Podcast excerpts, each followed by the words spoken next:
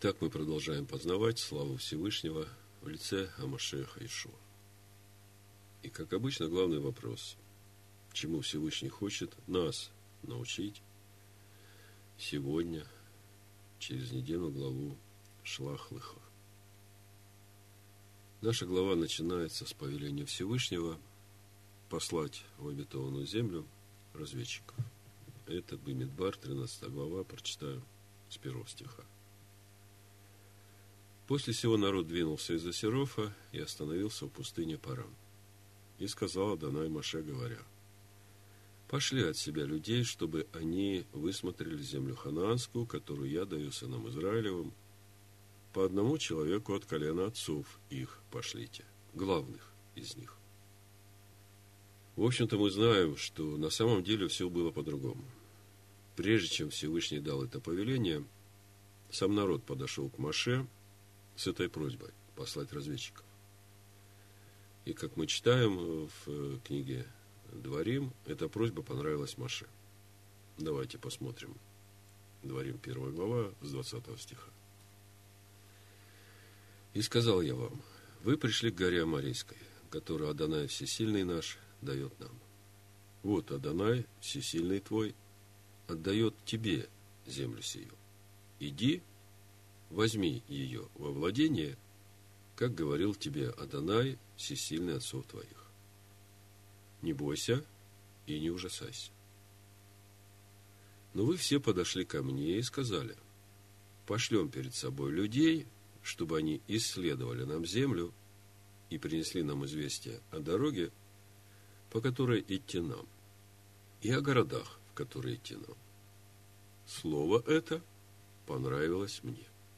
И я взял из вас двенадцать человек, по одному человеку от каждого колена.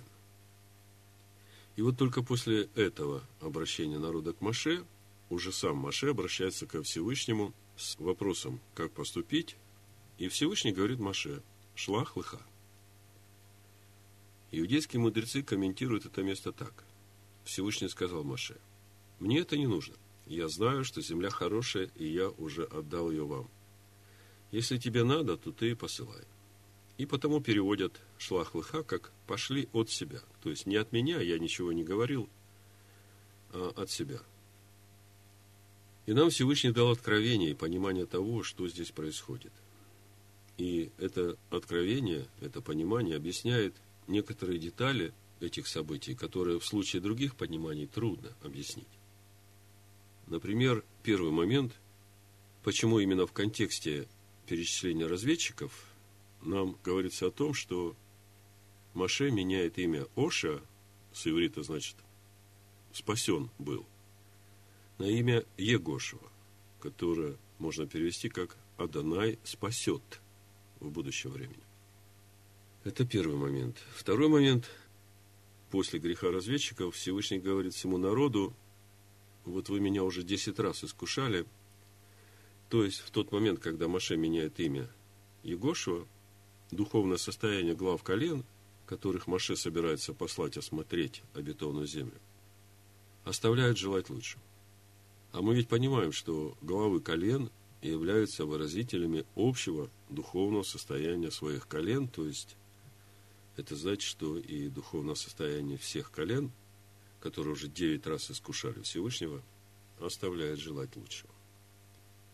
Поэтому, когда Всевышний говорит Маше, «Шлах лыха анашим ваятуру эт эрец кнаан», то он предлагает Маше послать этих глав колен, так же, как в свое время Всевышний сказал Аврааму, «Лых лыха». И если посмотреть, как это написано в Барыши 12 главе, там написано «Лех лыха аль эрец ашер арейха». «Выйди, иди к себе из дома отца своего, из родства своего, и заканчивается этот стих. В землю, где я покажу тебе, тебя. То есть вот это сочетание лех леха эль аэрец ашер арейха, то есть выйди, иди к себе в землю, где я покажу тебе, тебя. Это же самая мысль в этом повелении Всевышнего Маше, шлах лыха анашим ваятуру эт эрец кнаан. Другими словами, Всевышний повелевает Маше послать посланников обетованную землю. А мы знаем, что обетованная земля – это Слово Всевышнего. Она Слово Всевышнего описывает нам все пределы обетованной земли, Царства Всевышнего. Так вот, Всевышний повелевает Маше послать посланников в эту обетованную землю, чтобы они там увидели себя истинных и принесли оттуда плоды этой земли, то есть свидетельство своей новой природы. И думаю, именно поэтому Маше и понравилась эта просьба, с которой подошел народ к Маше. Другими словами, и Маше, и Всевышний понимают, что духовное состояние народа очень печально. Они с каждым днем все больше и больше теряют доверие ко Всевышнему. И все время говорят, давайте вернемся в Египет.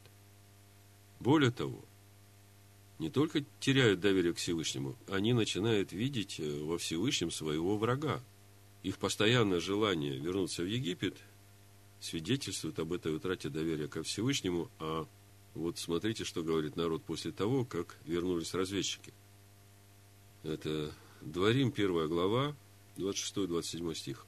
Это Маше уже рассказывает детям этого поколения, которое отказалось входить в обетованную землю, тем, которые стоят на входе в обетованную землю.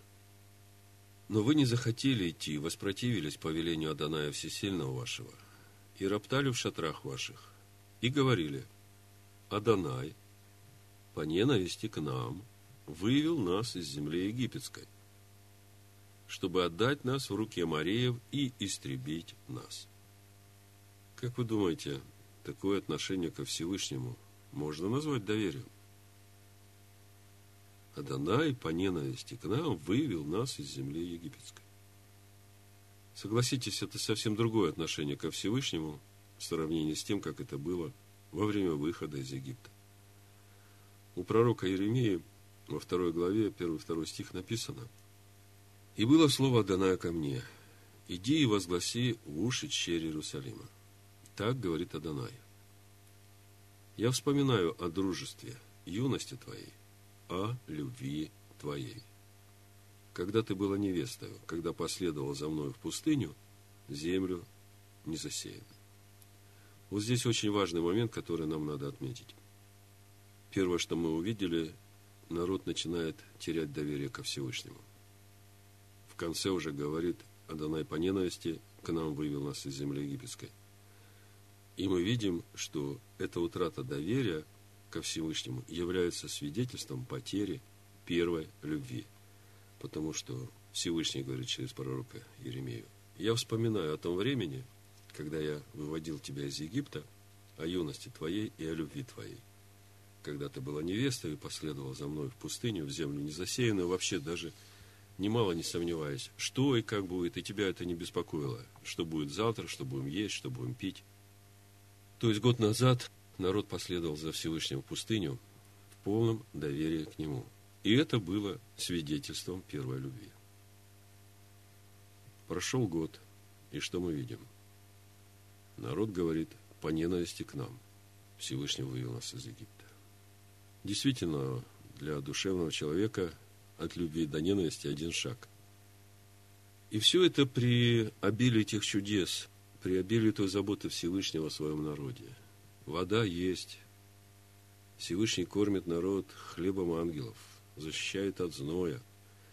Постоянное присутствие Всевышнего в скине. Что произошло с этими людьми? Вот это все видел Маше, ну и, конечно же, Всевышний. И когда все это вместе складываешь, начинаешь понимать, почему Маше меняет имя Егошева. Потому что колено Ефраима было тоже не в лучшем состоянии, а Егошева был главою колена Ефраима. И также становится понятно, почему понравилось это слово Маше послать разведчиков. Потому что если сейчас кардинально не вмешаться в эту ситуацию, то по-любому весь народ погибнет. А поскольку эти посланники являются авторитетом в своих коленах, пользуются доверием у всего народа, то как раз и было бы правильно дать шанс этим главам поколений пойти в обетованную землю и осмотреть ее и принести плоды той земли, и через это дать свидетельство и путь, и направление для своих колен, как двигаться в обетованную землю и зачем это нужно. Другими словами, мы здесь начинаем видеть этот духовный алгоритм Всевышнего. Сначала выбрать 12 учеников по представителю от каждого колена, научить их пути, дать им пройти этот путь, обрести плоды, и потом уже поставить их апостолами, посланниками, чтобы они учили весь народ. В общем-то, это воплотилось в жизнь через 12 учеников Амашеха Ишуа. И мы понимаем, что когда Маше дает эту возможность главам поколений, то, став на этот путь, нет вариантов. Если ты хочешь принести плоды, то для того, чтобы это сделать, надо умирать для себя, чтобы дать там место Всевышнему. И с другой стороны, в прошлый шаббат мы уже об этом говорили, мы понимаем, что эта возможность принести плоды обетованной земле, она дается через то, что нам нужно проходить через искушение для испытания нашей веры. Потому что только пройдя через искушение и оставшись верным заповеди, мы этим свидетельствуем о своей вере. Мы все помним Дворим восьмую главу, которая говорит нам о том, что наш путь в обетованную землю постоянно будет связан с прохождением через искушение для испытаний. Второй стих, Дворим восьмая глава. Написано, «И помни весь путь, которым вел тебя Адонай Всесильный твой по пустыне, вот уже сорок лет». Эти слова, опять же, Машек говорит уже поколению, выросшему в пустыне – детям тех, которые отказались входить в обетованную землю. И вот суть этого всего пути, 40 лет в пустыне, Маша говорит, чтобы смирить тебя, чтобы испытать тебя и узнать, что в сердце твоем. Будешь ли хранить заповеди его или нет? Если мы понимаем, что наша вера проверяется через то, как мы поступаем в искушениях, то тогда нам становится понятным, почему задание, которое Маше дает разведчикам, с самого начала выглядит не иначе, как искушение. Давайте прочитаем Бамидбар, 13 глава, с 18 стиха. «И послал их Маше высмотреть землю хананскую, и сказал им, «Пойдите в эту южную страну и взойдите на гору, и осмотрите землю, какова она, и народ, живущий на ней, силен ли он слаб, малочислен ли он или многочислен, и какова земля, на которой он живет, хороша ли она или худа, и каковы города, в которых он живет, в шатрах ли он живет или в укреплениях, и какова земля, тучна ли она или таща, есть ли на ней дерево или нет, будьте смелы и возьмите от плодов земли. Было же это ко времени созревания винограда. Согласитесь, Маше дает разведчикам задание – которые у многих комментаторов Торы вызывают удивление. Например, почему Маше спрашивает, какова земля? Тучна, то есть жирная она или тощая, худая? Хороша или худа? Маше ведь сам немало не сомневается, что эта земля течет молоком и медом. Тогда что могут значить эти вопросы? Ответ один. Это искушение, посылаемое разведчиком – для испытания, как об этом нам говорит апостол Яков. Послание Якова, первая глава, буду читать с 12 стиха. Блажен человек, который переносит искушение, потому что, был испытан, он получит венец жизни, который обещал Адонай любящим его. Вот здесь мы явно видим, что всякое искушение посылается нам для испытания нашей веры. И тот, кто устоял и сохранил верность заповедей, и доверие Всевышнему. Тот получает венец. Читаем дальше. В искушении никто не говори, всесильный меня искушает. Потому что всесильный не искушается злом и сам не искушает никого. Но каждый искушается, увлекаясь и обольщаясь собственной похотью. Апостол Яков хочет нам сказать, что там, где в нас живет Всевышний, суть новая природа наша, там мы уже не искушаемся. Там у нас вера Всевышнего, и там у нас праведность Всевышнего. А вот там, где мы еще плотские, вот там и происходит эта духовная война за новую природу в нас. И если мы обрезаем то, что искушается в нас, и даем там место Слову Всевышнего, Вот здесь и блаженство победы. А если мы даем место своей похоти, то это поражение, ведущее к смерти. И апостол Яков дальше пишет. Похоть, зачав, рождает грех, а сделанный грех рождает смерть. Другими словами, мы не случайно читаем недельную главу Шлах Лыха в канун Рошходыш пятого месяца. Это решающий месяц в нашем сборе урожая в лето Аданая благоприятное. Поэтому мы сегодня должны увидеть, чему же Всевышний хочет нас научить через недельную главу Шлах и проверить себя на этот выученный урок. Итак, первый важный урок из нашей недельной главы, то, что мы уже увидели, главная проблема духовного состояния народа в том, что они начали терять доверие ко Всевышнему. И если на это смотреть человеческими глазами, то действительно, когда тебя постоянно искушают, чтобы проверить твою верность заповедям и твое доверие Всевышнему, то у человека появляются сомнения. А действительно Всевышний любит меня? Ведь если он меня любит, то тогда почему он меня постоянно искушает? Но, как оказывается, тут проблема не во Всевышнем. Тут проблема в нас – Потому что если бы в нас ничего не искушалось, то нам эти искушения уже не были бы искушения. А для того, чтобы в нас ничего не искушалось, надо умереть для своих похотей и дать там место воле Всевышнего. И Всевышний работает с каждым из нас именно в этом, чтобы сделать нас достойными детьми своего Отца. В послании евреям в 12 главе с 4 стиха написано «Вы еще не до крови сражались, подвязаясь против греха и забыли утешение, которое предлагается вам как к сынам. Сын мой, не пренебрегай наказания Господня и не унывай, когда Он обличает тебя. Ибо Адонай, кого любит, того наказывает. Бьет же всякого сына, которого принимает. Если вы терпите наказание, то Всевышний поступает с вами как с сынами. Ибо есть ли какой сын, которого бы не наказывал отец? Если же остаетесь без наказания, которое всем общее, то вы незаконные дети, а не сыны. Другими словами, кого любит Всевышний, того он наказывает.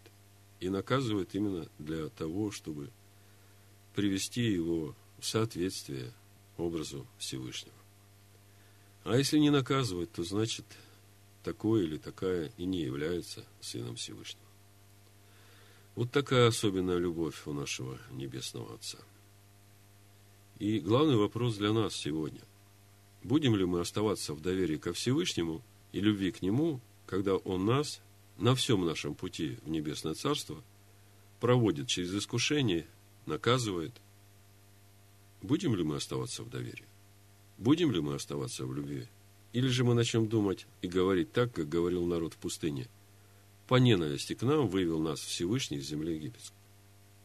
Итак, здесь мы видим главный урок нашей недельной главы. Нужно остаться в доверии ко Всевышнему именно в то трудное время, когда ты проходишь через огненное искушение, и это будет свидетельством твоей первой любви. Апостол Петр нам говорит, это 1 Петра, 4 глава, 12 стих и дальше. Возлюбленные, огненного искушения для испытания вам посылаемого. Не чуждайтесь, как приключение для вас странного. Но как вы участвуете в страданиях Машеха, радуйтесь, да и в явлении славы его возрадуетесь и восторжествуете. Вы видите, что говорит апостол Петр. Огненное искушение для испытания, нам посылаемое, это и есть наше прохождение через страдания Машеха. Кто-то может подумать, что он говорит. Иисус страдал на кресте, чтобы избавить меня от страданий.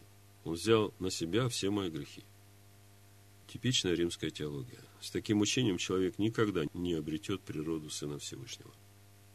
В послании евреям 5 главе написано с 7 стиха. Он в одни плоти своей, с сильным воплем, со слезами, принес молитвы и моления, могущему спасти его от смерти. И услышан был за свое благоговение. Хотя он и сын, однако страданиями навык послушанию. И, совершившись, сделался для всех послушных ему виновником спасения вечного. Обратите внимание, он в одни плоти своей. То есть, э, в дни пребывания Машеха в теле человеческом. Так вот, э, в эти дни он также проходил через духовное страдание, научаясь послушанию.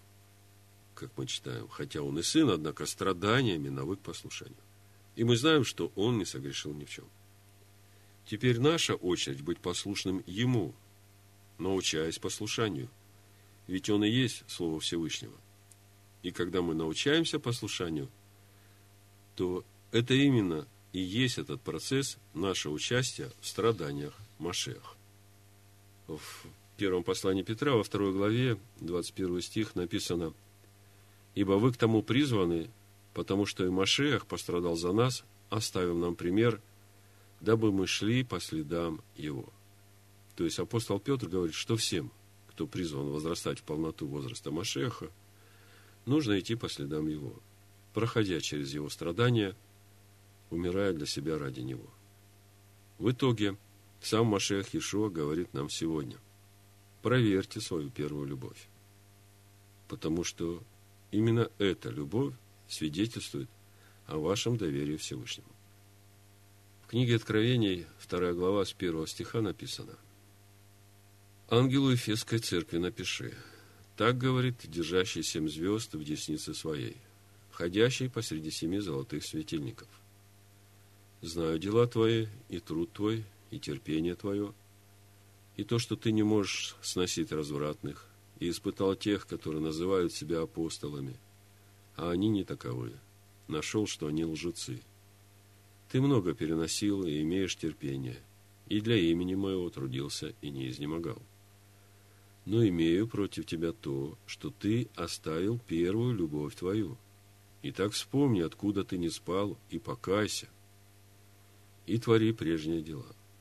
А если не так, скоро приду к тебе и сдвину светильник твой с места его, если не покаешься. Как же мне проверить, насколько живет во мне первая любовь? Очень просто. Только через то, насколько я готов доверять ему. Именно в то время, когда каждому из нас тяжело, когда мы проходим через огненные искушения – Давайте посмотрим, что об этом говорит нам наша недельная глава. И это будет второй очень важный урок. То, чему Всевышний хочет нас научить через нашу недельную главу Шлах. Напомню, первый наш важный урок, который мы получаем сегодня из нашей недельной главы, это остаться в доверии ко Всевышнему, как во время первой любви. Именно в то трудное время, когда мы проходим через огненное искушение. Итак, чтобы нам выучить второй урок нашей недельной главы, давайте посмотрим на то, что больше всего беспокоило народ в то время, когда вернулись разведчики с осмотра бетонной земли. Книга Бамидбар, 14 глава, с 1 по 3 стих. «И подняло все общество вопль, и плакал народ во всю ту ночь. И роптали на Маше и Аарона все сыны Израилева. И все общество сказало им, «О, если бы мы умерли в земле египетской, или умерли бы в пустыне сей, и для чего Адонай ведет нас в землю сию, чтобы мы пали от меча? Жены наши и дети наши достанутся в добычу врагам. Не лучше ли нам возвратиться в Египет? Что мы здесь видим? Мы видим, что народ беспокоит то, как это будет завтра, когда они пойдут в обетованную землю? Ведь там великаны. Они боятся пасть от меча. Они боятся того, что будет с их детьми и женами, что они достанутся в добычу врагам. Согласитесь, вполне понятное переживание сегодняшних верующих родителей за завтрашний день своих детей.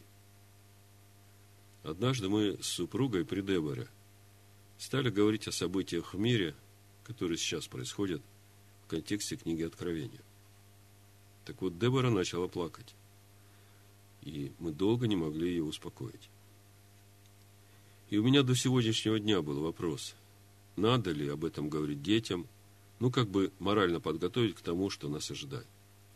Более того, также вопрос, надо ли нам самим говорить и думать об этом, как бы уже заранее рисуя себе печальный конец. Ведь эти мысли и разговоры вгоняют нас в депрессию, а это точно не угодно Всевышнему. Вот давайте сравним два места Писания. Это очень полезно будет для того, чтобы сейчас вот каждому нам себя увидеть вот в том месте, где народ стоит на входе в обетованную землю.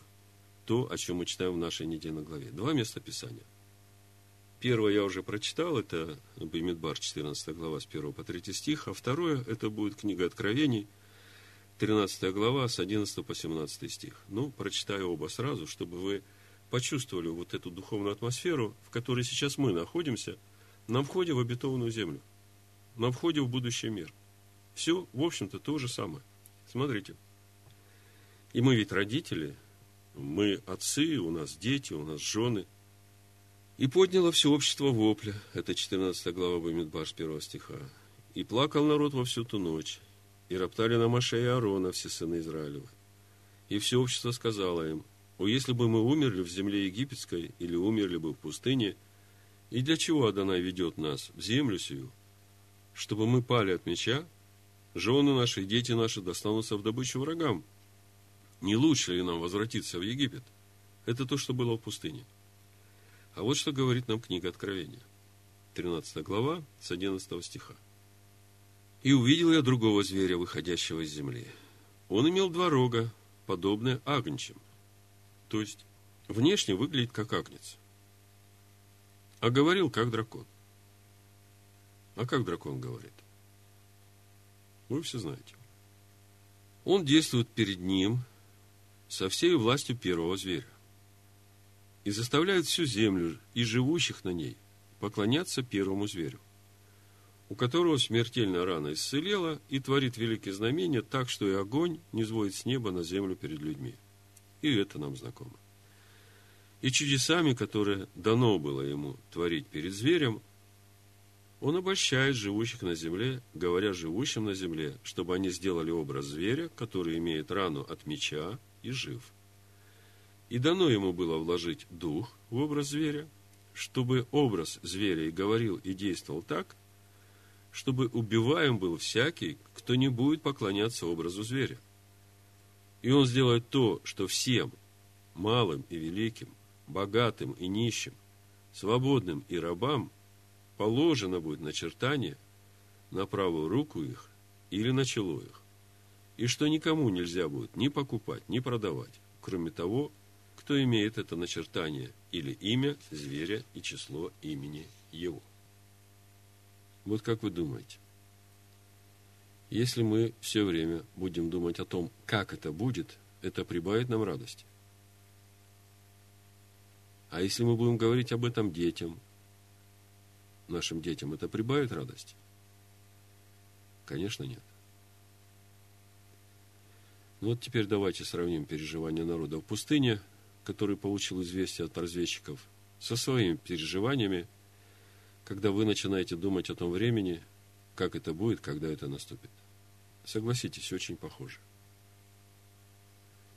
Так вот, размышления сегодняшней недельной главе Шлах приводят меня к выводу, что нам не нужно думать о том, как это будет, когда наступит это время.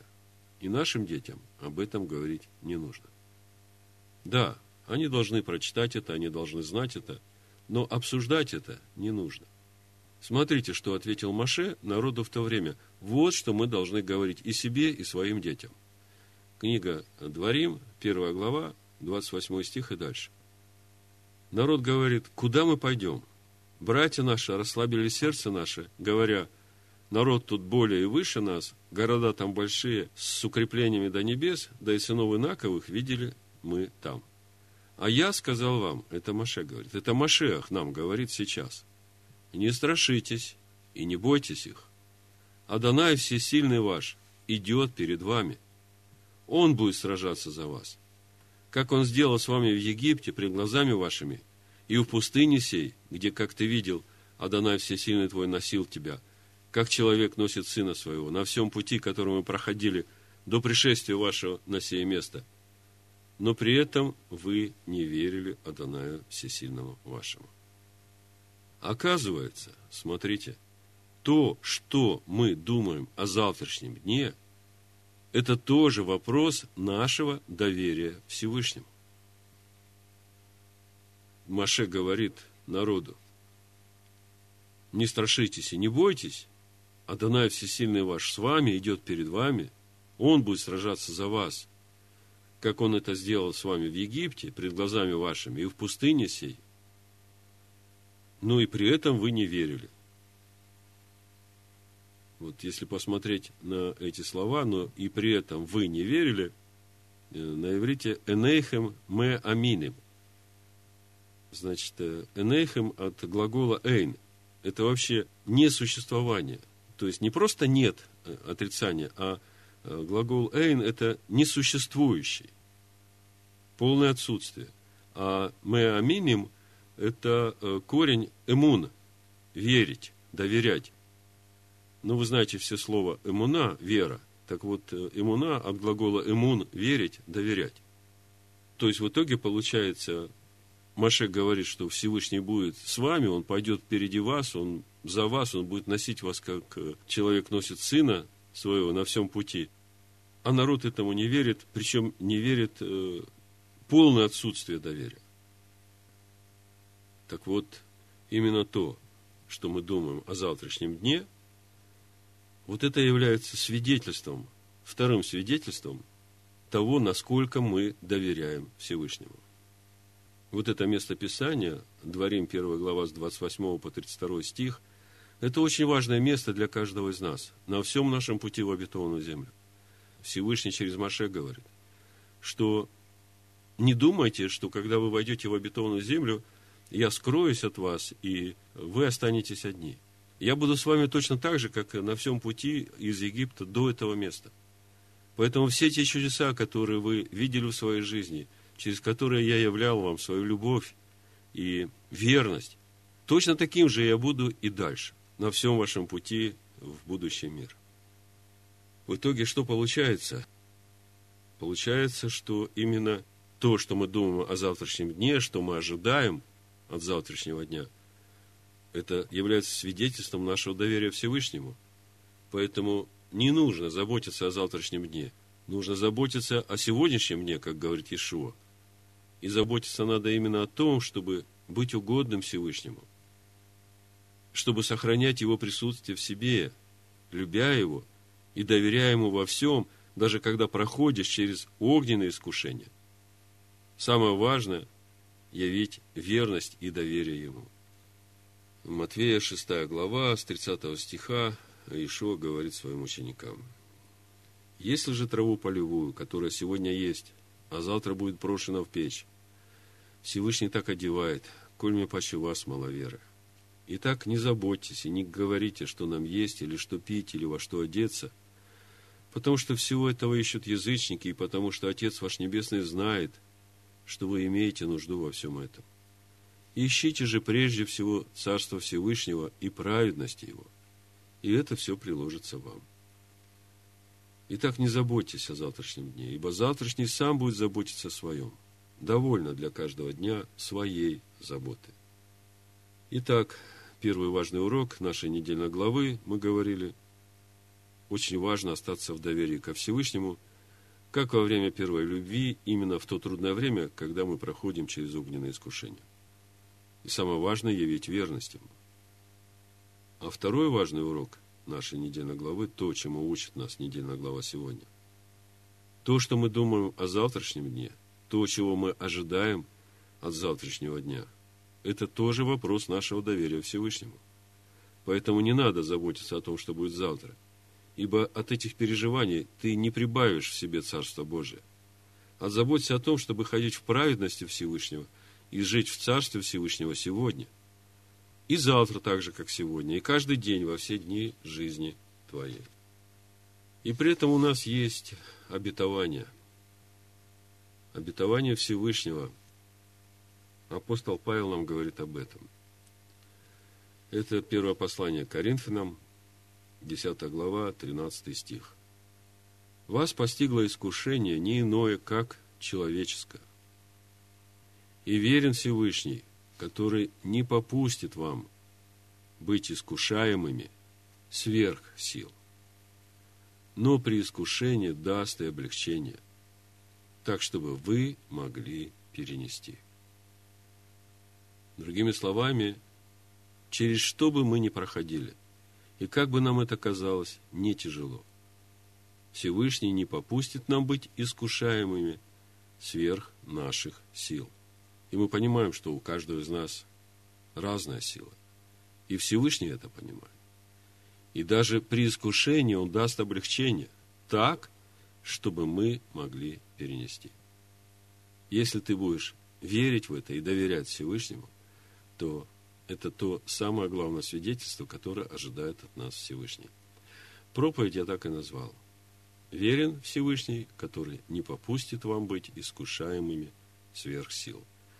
Да будет так, Бешем Амашеха Ишуа. Аминь.